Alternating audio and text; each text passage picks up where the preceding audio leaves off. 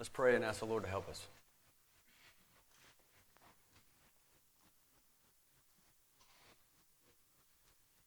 Father, thank you again for giving us your word. We confess your word as beautiful, glorious, alive, mighty. And we praise you, Lord, that we get to not only weekly come together and, and meditate on your word together, but, but even daily, Lord, even having our own Bibles, God, you allow us to come to your word day in and day out. And God, I pray that you would protect us from that sinful tendency to take it for granted and to be numb towards God breathed words, your God breathed words. Please, Lord, protect us from that. Lord, open our eyes to truth here as we meditate on Genesis 26 together. Open our eyes to beautiful truth that moves us to places of worship, God, and moves us to places of obedience and trust in you, Lord, and faith in you. God, I pray that you would move us by your word this morning.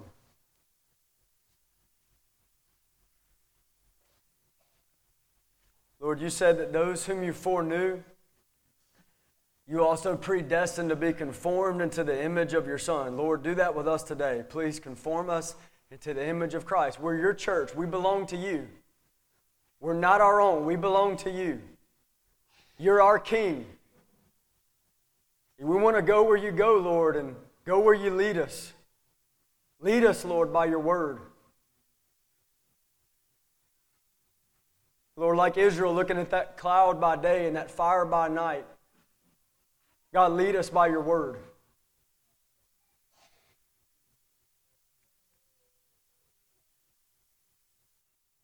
Lord, we come with joy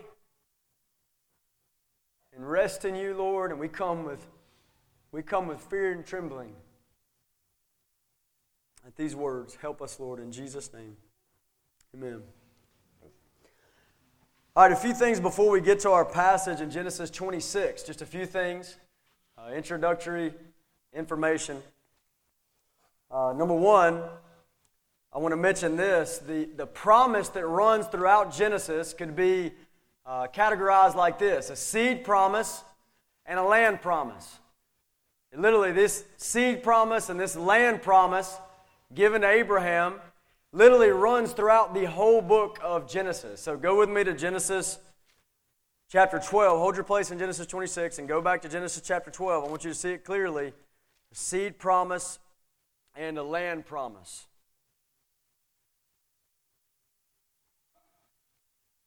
Genesis chapter 12. I'm going to start reading in verse 1. Try to see it with me. See the seed promise and the land promise. Here we go. Now the Lord said to Abram, Go from your country and your kindred and your father's house to the land that I will show you. And I will make of you a great nation. And I'll bless you and make your name great so that you will be a blessing. I will bless those who bless you, and him who dishonors you I will curse. And in you all the families of the earth shall be blessed. So try to hear that. Abraham, Leave your home. Go to this land I'm telling you to go to, and I'm going to make of you and your family a great nation. And listen, in you, or as it's going to say in Genesis 26, as it's repeated today, in your offspring, in your seed, all nations, all the families of the earth, all nations will be blessed. And we know, we know from the New Testament, Galatians 3 8, that's called gospel. That's called good news. This is speaking about through Abraham and that nation that comes from Abraham is going to come a Savior, a Messiah that all nations will be able to put their hope in, and there'll be a remnant from every nation, tribe, and tongue that calls Christ Lord. It comes under His authority and are His people. So there's coming a Messiah. It's a seed promise, an offspring promise. Abraham must have a child, and that child is going to have a child, and That child is going to have children and on and on until there's a nation. And through that nation is coming a Christ. It's a beautiful seed promise about the coming Messiah. Runs throughout Genesis. Now, the land promise, look at verse 6. Abram passed through the land to the place at Shechem, to the oak of Moreh. At that time, the Canaanites were in the land. So, this is the land that God brought him to. Leave your home, come to this land. He's in the land. And, and, and when they came to the land of Canaan, Abram passed through the land. Oh, excuse me, verse 7. Then the Lord appeared to Abram. Verse 7. Then the Lord appeared to Abram and said, To your offspring I will give this land. Seed promise. Through your offsprings coming a nation, and through them a Messiah, the Christ, and a land promise. I'm going to give, I'm going to give your people this land. Now, that seed promise, land promise is repeated again in Genesis 15. We won't read it, but you see Abraham literally asking questions about these two promises. God, I don't have, I'm married, my wife can't have a child. How am I going to have offspring in order to fulfill this seed promise? Right? And that's in Genesis 15. Then he also in Genesis 15 says, says, God, how will I know? How do I know that I will inherit this land? So he's asking questions in Genesis 15 about seed promise, land promise, and God is confirming that these are promises from him to Abraham and his family. You go to Genesis 17, you see the exact same thing that there's, there's this seed promise reaffirmed, there's a land promise reaffirmed, and there's a sign attached to it circumcision, this sign of the covenant, the sign of the promises. So this is Abraham, and he has this child, Isaac. And that's where we're at in Genesis. We're reading the story about Isaac, and the promise is passed on to Isaac. And so we get details about the seed promise in Genesis 24 and 25, where this Isaac, this son, if the seed promise is coming through him, then he needs a wife and he needs a child. Well, Genesis 24 is how he gets a wife, and Genesis 25 is how he gets a son. Then we get to Genesis 26, where we are today, and there's a focus on the land promise. The scripture's about Isaac in the land, a famine hits in the land, and, uh, fighting over uh, wells in the land and water rights in the land, and temptations to leave the land. Genesis 24, 25, the seed promise, and Isaac. Genesis 26, where we're at today, the land promise and Isaac. So I want you to think about that. Let that be introductory information. Think about a seed promise and a land promise as we get ready to read Genesis 26 in just a moment. Now, the second thing I want you to know as we get ready to read this passage is I want you to have your eyes peeled for some amazing similarities between Abraham and Isaac. Genesis 26, it, it's literally like it's like Abraham's life is being repeated in Isaac. Isaac's like Abraham 2.0. It's, it's, uh, it's happening again. There's amazing repetition, amazing similarities between Abraham and Isaac. Now, I want you to think about how much that gets our attention, right? So, coincidental, you know, repetition or similarities or something like that happens, that gets our attention. I had a situation years back where I was working for Mississippi Sports Medicine, and, and my boss told me there's this other guy, so me and him both work for Mississippi Sports Medicine. Already there's some similarity there. We both work for Mississippi Sports Medicine. And my boss says, This guy reminds me so much of you. You have got to meet him. So we get lunch one day. We're sitting down in a Mexican restaurant. We're getting lunch. What's your name? My name's Brian. My name's Ryan. Nice to meet you. We start talking a little more. He's got three kids. I got three kids. How old are they? Same age. Same age kids. Keep talking a little bit. You homeschool? I homeschool too. You're a Christian? Yeah, I'm a Christian too. When were you saved? I was 20 years. I was saved when I was 20 years old. And so, being you know the deep intellectual man I am, I look him right in the eye and I say, "What's your shoe size?" and his foot was bigger, so the similarity stopped right there. So that was it. But, but still, it's just this coincidental repetition, and yet it, it interests us. It's interesting. It gets our attention. What's going on? Now, extreme repetition really gets our attention, right? You're playing a poker game and somebody keeps getting this amazing hand and winning over and over and over again. What's an amazing hand? A royal flush? Did I make that up or is that real? Royal flush? I see the poker players in the room. So, so you know, he just keeps getting royal flush over and over again, right? So, so, so you, you, all of a sudden you're suspicious. Something. This is a kind of repetition that's getting my attention. Something's not right here. What's going on here? And so it gets your attention. And so what I want to tell you is between Abraham and Isaac in Genesis 26, there is extreme repetition. God is getting our attention by look at Abraham's life and why in the world is all this stuff repeating itself in Isaac's life? You're going to see that as we read through it. Just to give you a little bit, both of them received the seed promise. God promised them the seed promise. And yet they both had a barren wife. Isn't that interesting? A promise about your offspring, but then God gives them a barren wife. Both of them wait for many, many years until God fulfills the promise and they have a son. Both of them were given, Abraham and Isaac were given a land promise and then a barren land. Can you imagine that? Hey, this is the land I'll promise you. And it says in Genesis 12, then there was a famine in the land. And it's going to say in Genesis 26, then there was a famine in the land. And you could go on and on with these similarities that are here. And what I want you to see is that it's purposeful. That God's doing it on purpose. In fact, in Genesis 26, which is about Isaac, Abraham's name, Abraham's life is referred to eight times.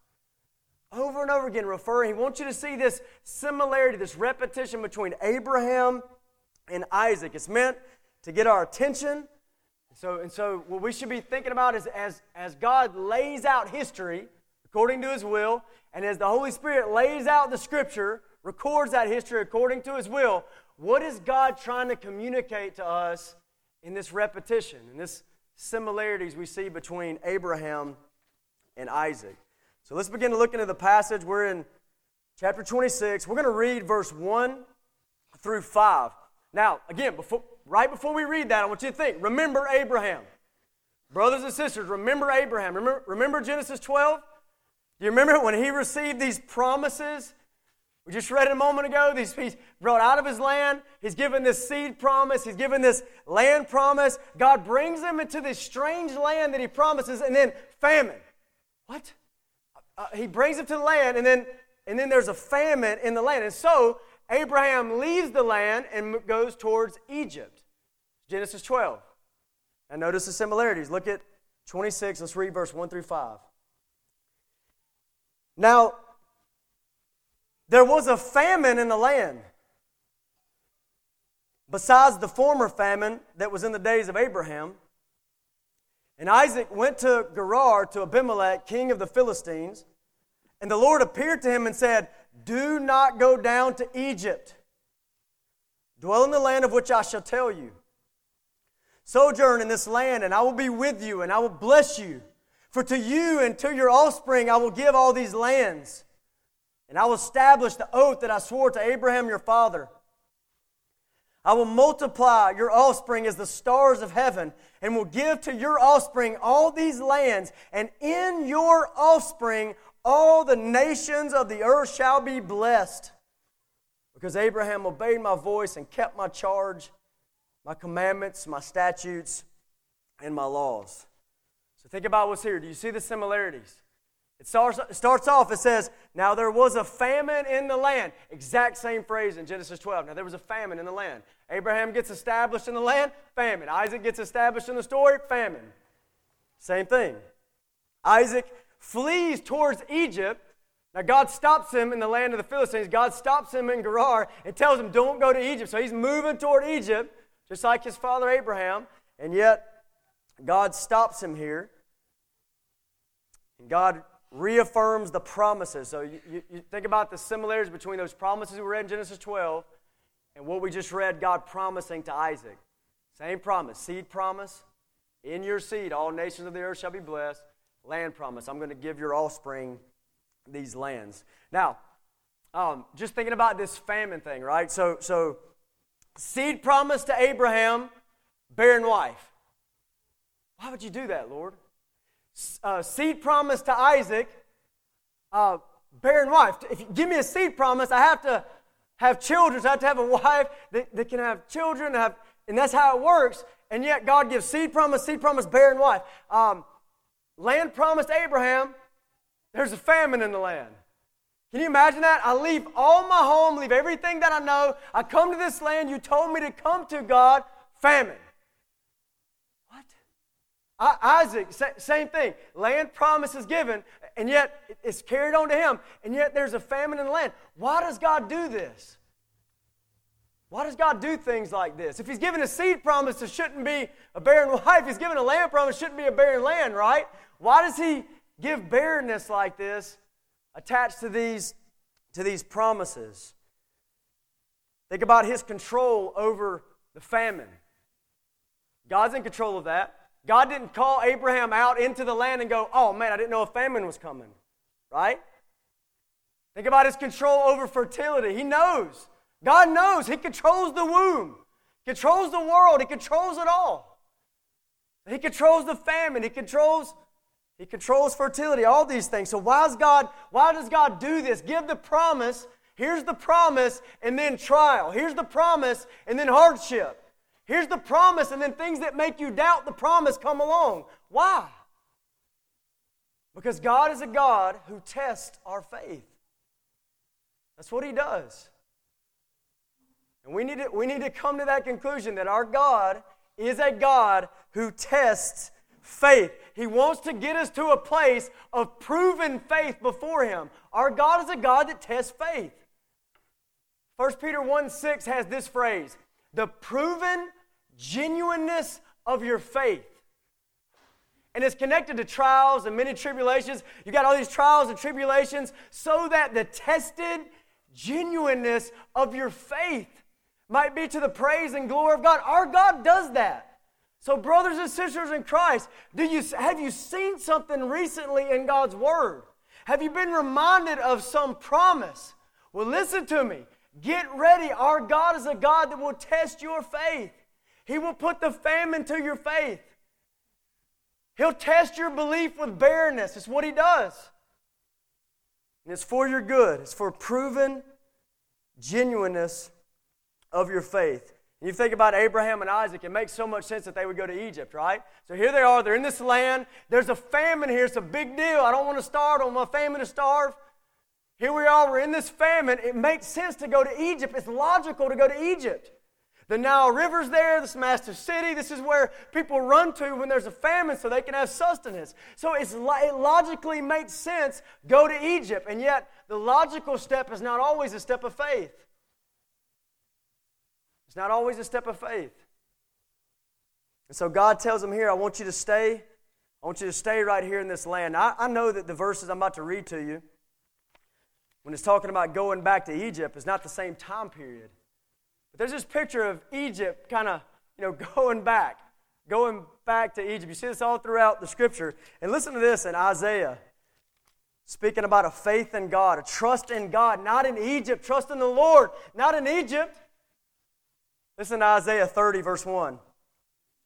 Ah, stubborn children, declares the Lord, who carry out a plan, but not mine, who make an alliance, but not of my spirit that they may add sin to sin, who set out to go down to Egypt without asking my direction, to take refuge in the protection of Pharaoh. But God is my refuge. Don't take refuge in the protection. I know it's logical, I know it makes sense, but trust the Lord. Listen to Isaiah 31.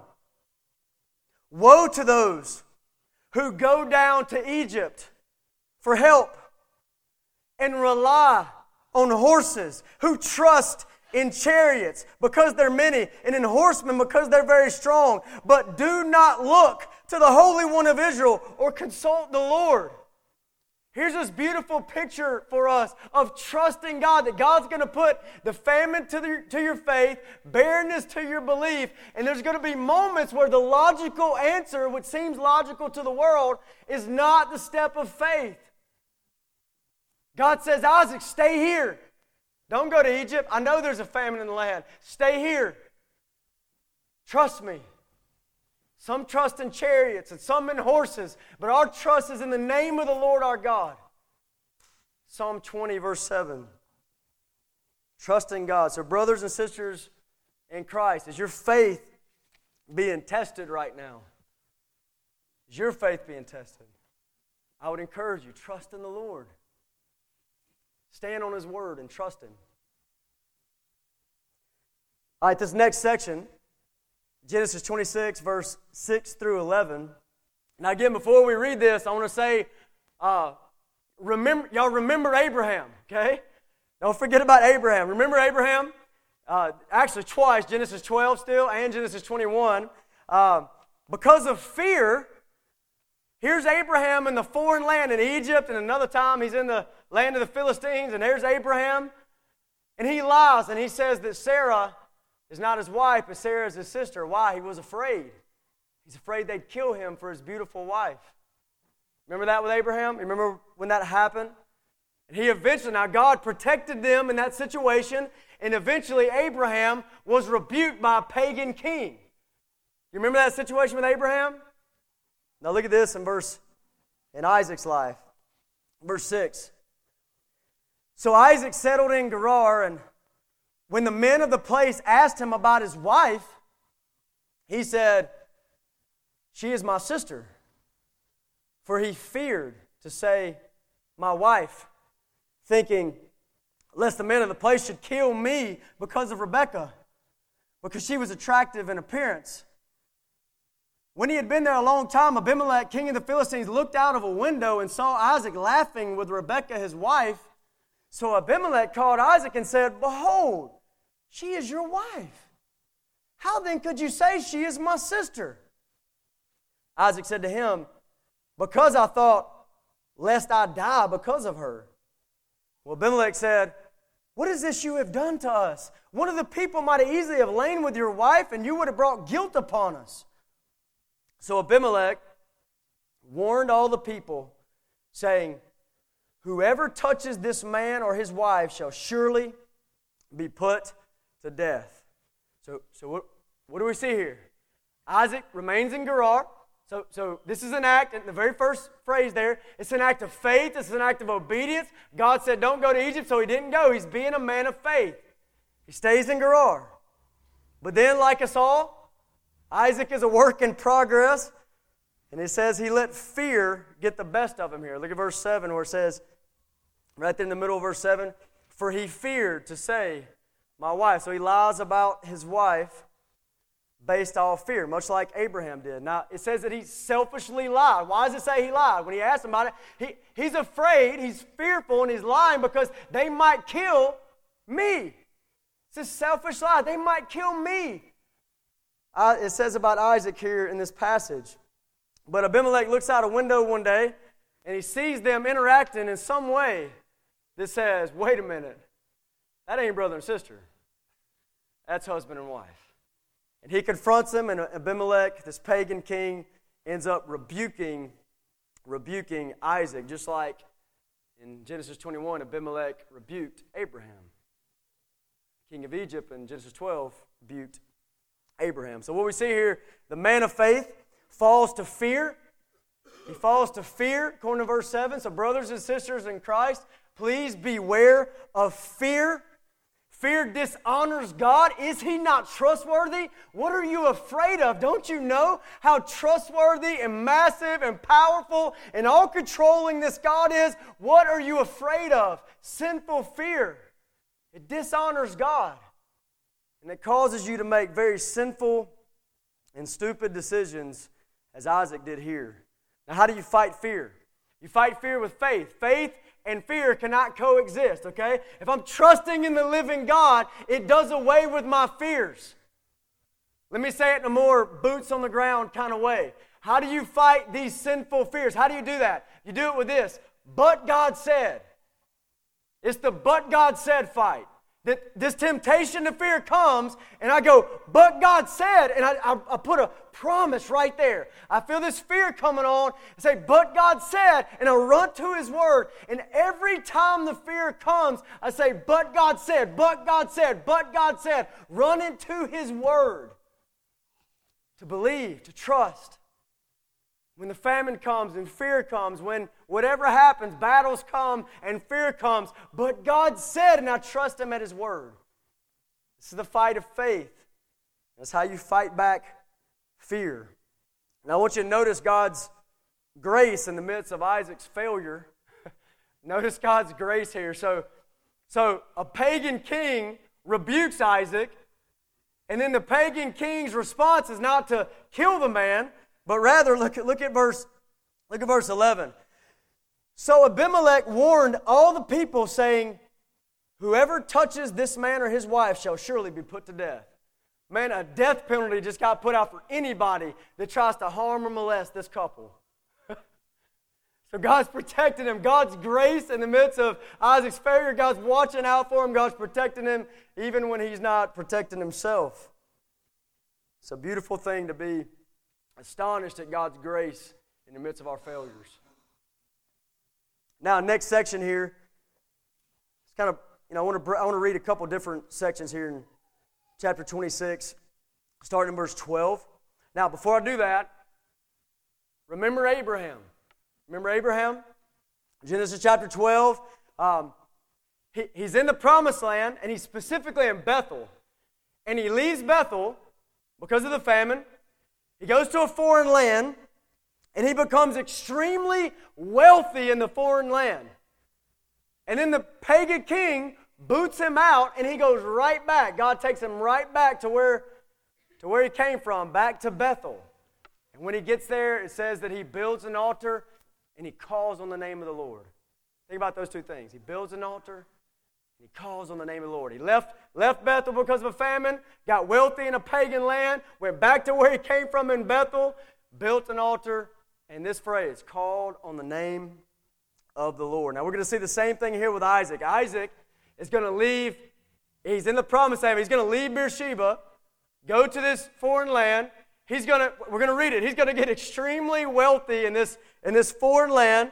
The pagan king is going to boot him out. He's going to go right back to Beersheba from where he came. He's going to build an altar and call on the name of the Lord. It's beautiful repetition. Let's read it. Look at verse 12. And Isaac sowed in that land and reaped in the same year a hundredfold. The Lord blessed him, and the man became rich and gained more and more until he became very wealthy. He had possessions of flocks and herds and many servants, so that the Philistines envied him. Now, the Philistines had stopped and filled with earth all the wells that his father's servants had dug in the days of Abraham his father. And Abimelech said to Isaac, Go away from us, for you're much mightier than we. Okay? You see that? He went to a foreign land, got really wealthy, booted out by the pagan king. And we're going to come back to verse 17, but he's fighting over water rights. And every, every battle he gets in, starting in verse 17, moves him closer and closer and closer back to where God wants him from where he came from, Beersheba. And so you see it here in verse 23. Pick it up in verse 23. From there he went to Beersheba. And the Lord appeared to him the same night and said, I am the God of Abraham your father. Fear not, for I'm with you, and will bless you and multiply your offspring for my servant Abraham's sake. So he built an altar there and called on the name of the Lord. He pitched his tent there, and there Isaac's servants dug, dug a well. So, if you remember what happened with Abraham, do you see the similarities here? You see these similarities. Now, uh, this section, we see God's grace to the undeserving again. Here's this man that doesn't deserve it, and yet he's, it says he, he reaped in the same year a hundredfold. That's unheard of, especially in a famine. He's in the midst of a famine, and it says he reaps a hundredfold. God's just showing grace to the, to the undeserving. He becomes so mighty that the Philistines become envious and they become intimidated, and the king of the Philistines removes him from, from his area. God appears to him. See in verse 24, God appears to him, and instead, instead of saying, Isaac, you idiot, why are you afraid? Why'd you do that thing you did where you lied about it? Instead of doing that, in verse 24, we see it. God says, I'm the God of Abraham. Reminds him of the promise. I'm the God of Abraham, your father. Fear not, Abraham. Fear not. Think about the grace here. For I'm with you, and I will bless you and multiply your offspring for my servant Abraham's sake. Think about God's grace to the undeserving. And it shouldn't be very hard at all for us to apply this to our lives, right? Here we are, undeserving, very, very undeserving, even ill deserving before God. And God shows grace, grace, God's grace, grace that is greater than all our sin. Now, there's a pattern here that I want you to see it. It, it okay, uh, it, it's all through the Bible, and it continues right here in Isaac's life. Okay, there's a pattern. I want you to, I want you to notice this pattern, and it's this pattern throughout the Bible of this phrase fruitfulness in the land of affliction. That's, that's the pattern. Fruitfulness in the land of affliction. Let me try to explain that. Think about Abraham.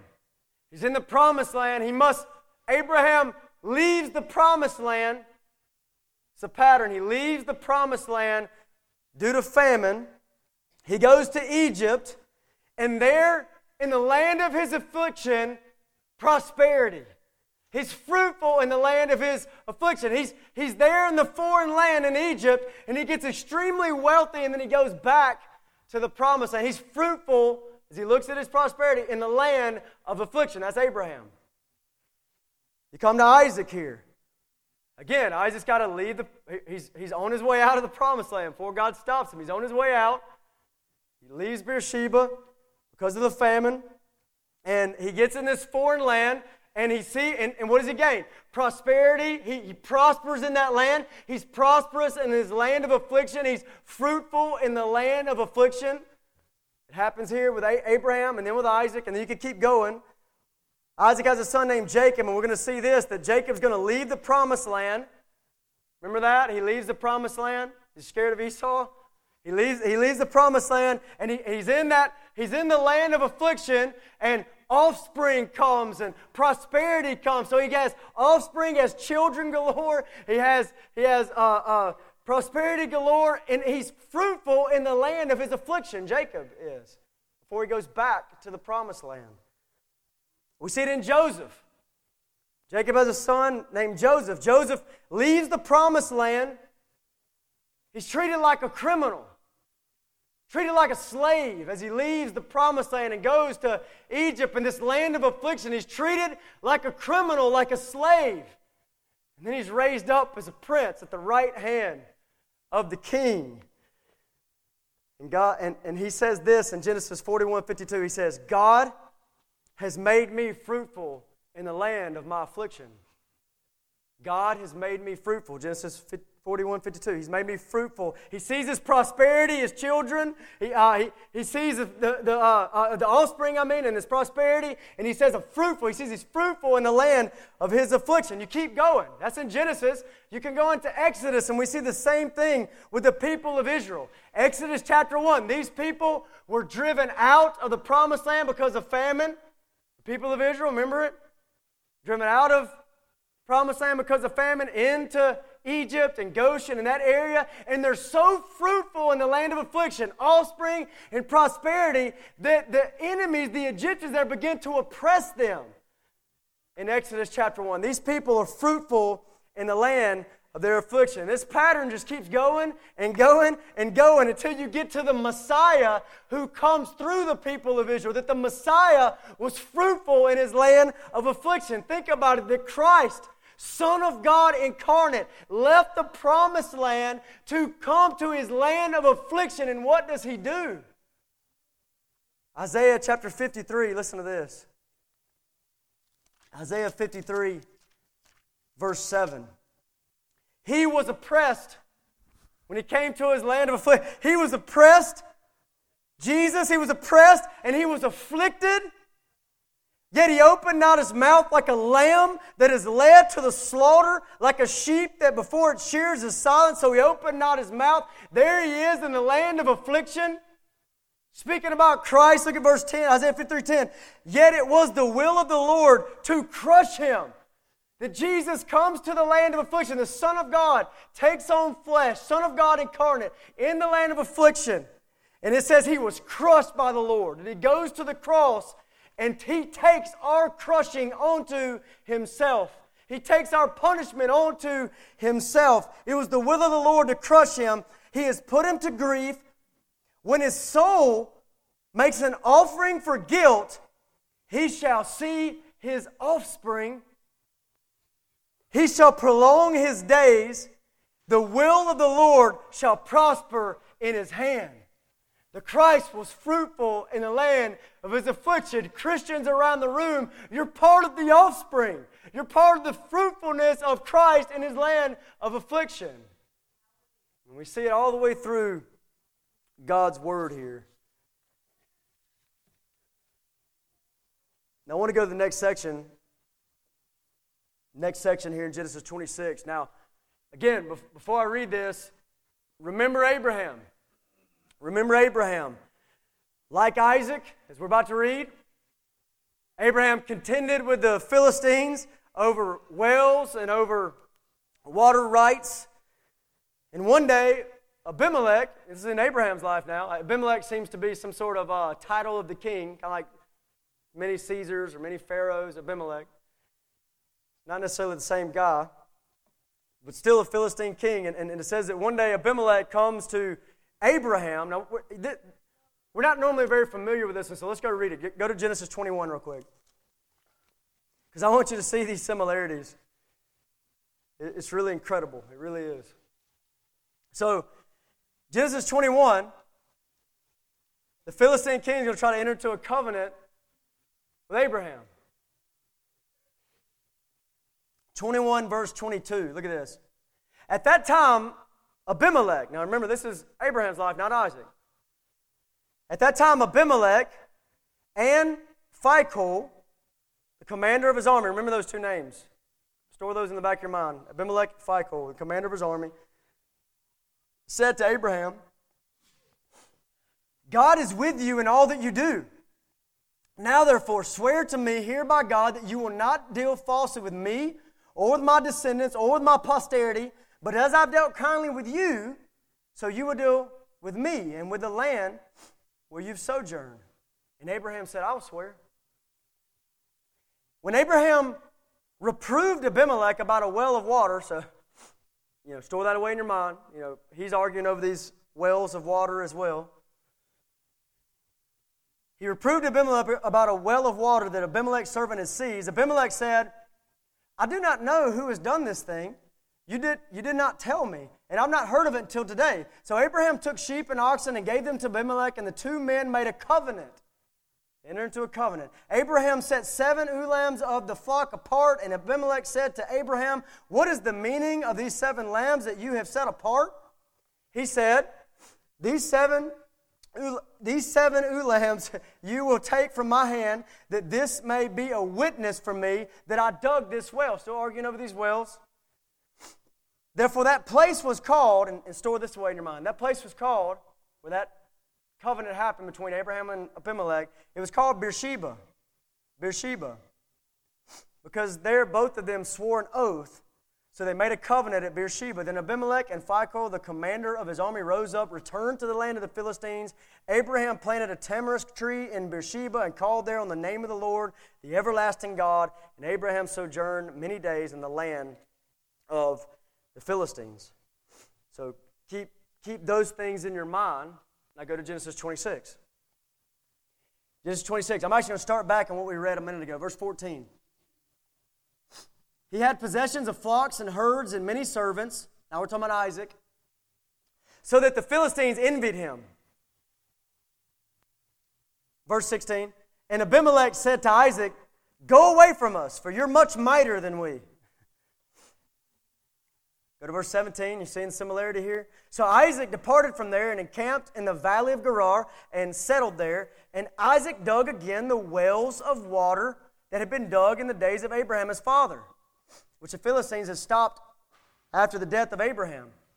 And he gave them the names that his father had given them. But when Isaac's servants dug in the valley and found there a wellspring of water, the herdsmen of Gerar quarreled with Isaac's herdsmen, saying, The water's ours. So he called the name of the well Esek, because they contended with him. Then they dug another well, and they quarreled over that also. So he called its name Sitnah. And he moved from there and dug another well, and they did not quarrel over it. So he called its name Rehoboth, saying, For now the Lord has, has made room for us, and we shall be fruitful in the land. From there, he went up to Beersheba. So just like in Abraham's life with the Philistines, there's this argument over wells and water rights in the land. Isaac's doing the same thing. And every time there's this contention, he moves on to another well, and another contention, move on to another well, and God's slowly moving him back to where he wants him, where he began in Beersheba. So there he is. He's in Beersheba. Let's keep reading here. Verse 26. When Abimelech went to him, verse 26, when Abimelech went to him from Gerar with Ahuzzath, his advisor, and Phicol, the commander of his army. Sound familiar? They go to him. They go to Isaac now. Isaac said to them, Why have you come to me, seeing that you hate me and have sent me away from you? They said, Listen how similar this is to what they said to Abraham we see plainly that the Lord has been with you. So we said, Let there be a sworn pact between us, between you and us, and let us make a covenant with you that you will do us no harm. Just as we have not touched you and have done to you nothing but good, and have sent you away in peace, you're now the blessed of the Lord. So he made them a feast, and they ate and drank. In the morning, they rose early, exchanged oaths, and Isaac sent them on their way and they departed from him in peace. That same day, Isaac's servants came. Just so happened, same day, Isaac's servants came, told him about the well that they had dug, and said to him, We found water. He called it Sheba, Sheba. Therefore, the name of the city is Beersheba to this day. Isn't that interesting? Beersheba with Abraham. At the end of the covenant, call it Beersheba. The end of the covenant with Abimelech and Phicol, call it, call it Beersheba. And so there's this extreme repetition, this, these amazing similarities, as I was talking about at the very beginning, we've been talking about the whole time, between Abraham and Isaac. Now, these things are meant by God, by God's design, they're meant to get our attention. Why are these similarities there? Why are these repetitions there? And I said that earlier. And, and we need to ask what, what is God intending to communicate to us by this repetition? What's God want to communicate here? And we, we finally need to answer that question. Think about this. As God designs history, making the situations with Abraham and situations with Isaac line up so perfectly, as the Holy Spirit records that history in Scripture and allows us to see these obvious similarities and repetitions sitting right before us, what does God want us to see? And number one, most basically, what God wants us to see is that Isaac is the heir of the promise. It's just the most basic thing you need to see here. Isaac is the heir of the promise. The promise was given to Abraham, but the, the promised seed, that promise to Abraham, the promised seed is coming through Abraham and then through Isaac and then Jacob and then Judah Skip some generations through David, through Solomon, skip some generations. The Christ comes, Jesus comes, He is that promised seed. These repetitions remind us of this that, that He really is the heir, He really is the heir of the promise. And just because that's what we need to see, look back with me at 26 4.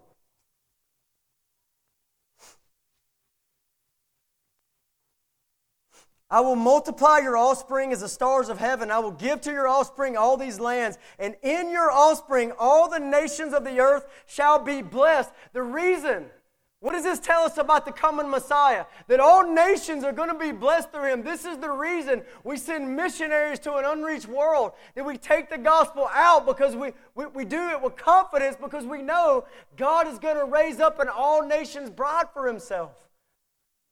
And so here's this repetition remind us no, really, The promises from Abraham coming to Isaac, coming to Jacob, and on, on it goes. Really, he's the heir of the promise. So, what am I saying? Genesis 26 is about Jesus. I love saying that. Genesis 26 is about Jesus. Now, let me try to get a little more, that's most basically, but let me try to get a little more specific. Number two is this. So, why? Why does God give us this repetition, this, this uh, similarity between Abraham and Isaac? Try, if you can, try to see Genesis 26 from the perspective of the original audience, the, the, uh, the original readers.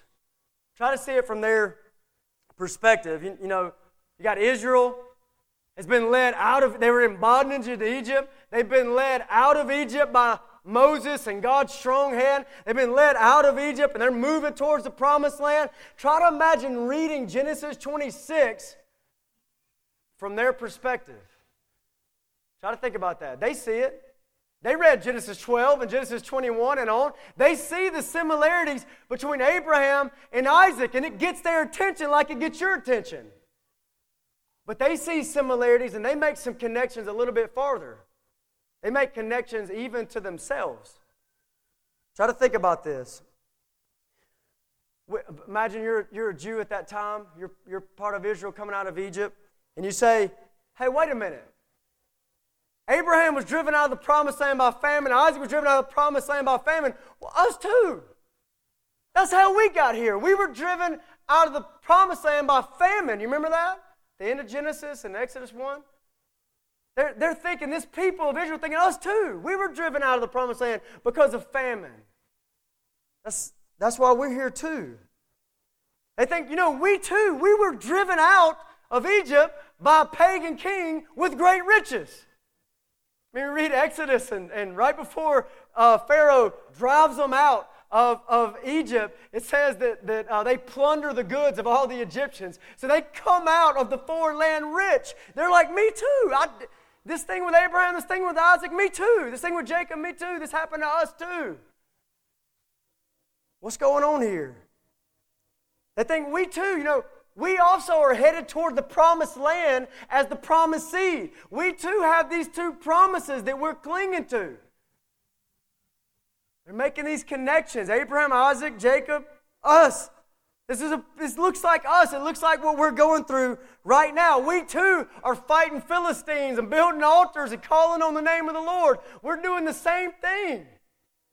And as they see these similarities and they apply them to themselves, what what, what's, what's meant to be the response? What's God doing that for? Why is He showing them that? Why has God designed history that way and record scripture that way so that the people of Israel, the original readers, see that? Why? So that they would trust God. That they see this and they, it builds trust in the living God. This is meant to cause them to trust God. Think about it. Obviously, God's planned all this. I'm like reading Abraham, I'm reading Isaac, and it's in our lives. God has planned all of this stuff that we're going through. Everything is working out according to God's predetermined plan. Trust Him. And it's moving them to trust God. Remember the Israelites at that time, the original readers that were feeling tempted to return to Egypt? They're feeling tempted to return to Egypt. And they read these stories and go, No, don't return to Egypt. Trust God. Don't go back there. I know logic says that makes sense, but don't go back there. Trust in the living God. They feel tempted towards fear. You see that all through, you know, this original audience, you see them being tempted towards fear, and God says, No. They read Abraham, they read Isaac, they read Jacob. No, don't fear, but trust God at His word. Trust His promises, trust Him. They would have been reminded to trust God because His presence is with them. In Genesis 26, we see God's presence with Isaac, past, present, and future. Look at it with me. Genesis 26, verse 4. Excuse me, verse 3. Sojourn in this land, and I will be with you and bless you. God says, Isaac, I'll be with you. That's future. I'm going to be with you. I'm going to be with you. Look at verse 24. We get this three times. 24. And the Lord appeared to him the same night and said, I am the God of Abraham, your father. Fear not, for I am with you, present. Future, I'm going to be with you. Presently, I am with you, he says to Isaac. Go to verse 28.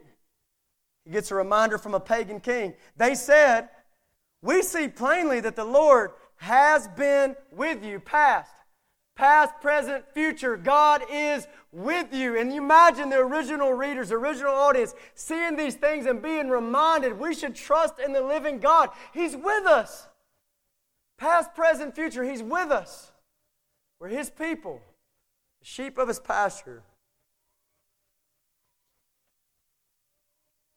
You know, why this repetition? Third, third thing I would say, what would be the takeaway from us? We're not the original audience, but what would be the takeaway from us, for us? Number three. And the takeaway would be exactly the same. Brothers and sisters, Grace Community Church, trust God.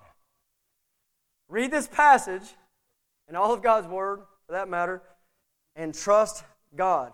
Think about this everything is working out according to His plan. Everything. Don't you see in this passage and other passages that God is the author of history? He's the author of it all. Imagine for a minute that you're an author. You're writing your own story, you're making up your own world, writing your own, your own series of events. And, and because you're the author, you have the power to write in at the beginning things that will make sense in light of the end. You're the author. You have the power over your own story to do that. Our God is doing that, but not with ink and paper, but with real people and real events and real circumstances, real storms, real life. Our God is the author of history. Don't you see that here? Trust Him. And that's the takeaway. Trust this God. Trust the author of history. Brothers and sisters, don't give in to the logic of returning to Egypt, but trust God at His word. Don't give in to fear, but trust God at His promise. This is a takeaway for us too. Trust God at His promises. Trust Him at His word. As He was with Abraham, that fallible man, as God was past, present, and future with Isaac, that weak man, as God was with Israel, that hard, hard headed people, so God promises to be with his people. The last words in Matthew, in, the Gospel of Matthew, Matthew 28, verse 20, is I will be with you always, even to the ends of the age. Brothers and sisters, trust him. He is trustworthy.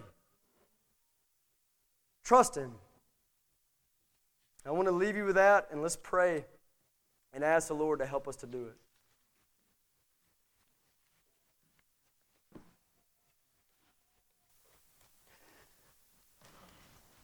Lord, thank you so much for these. Thank you again so much for these amazing words. God, we're your people. We're your people, Lord, and we want to trust you. Thank you, Lord, for the promise that you would be with us always to the ends of the age. Thank you for the promise that you would never leave us nor forsake us. God, I pray that you would tear down every fear. Tear down every fear in this room with your word with belief, trust in your word. God, I pray that you would help us to come through the test of faith and that you would give us the proven genuineness of our faith at the other end that is to the praise of your glory.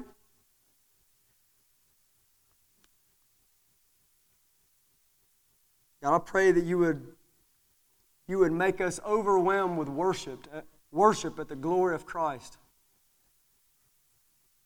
Lord Jesus, you, this promise was given, and you came. And you were the one that strikes the serpent's head. Lord Jesus, you are the one that blesses all nations. You are the one who died for sinners, and you're king forever, resurrected, alive. Lord, you entered into the land of affliction. The seed went into the ground and died, Lord. And it bore much fruit, and it still is. God, fill our hearts with worship. We love you, Lord, in Jesus' name. Amen.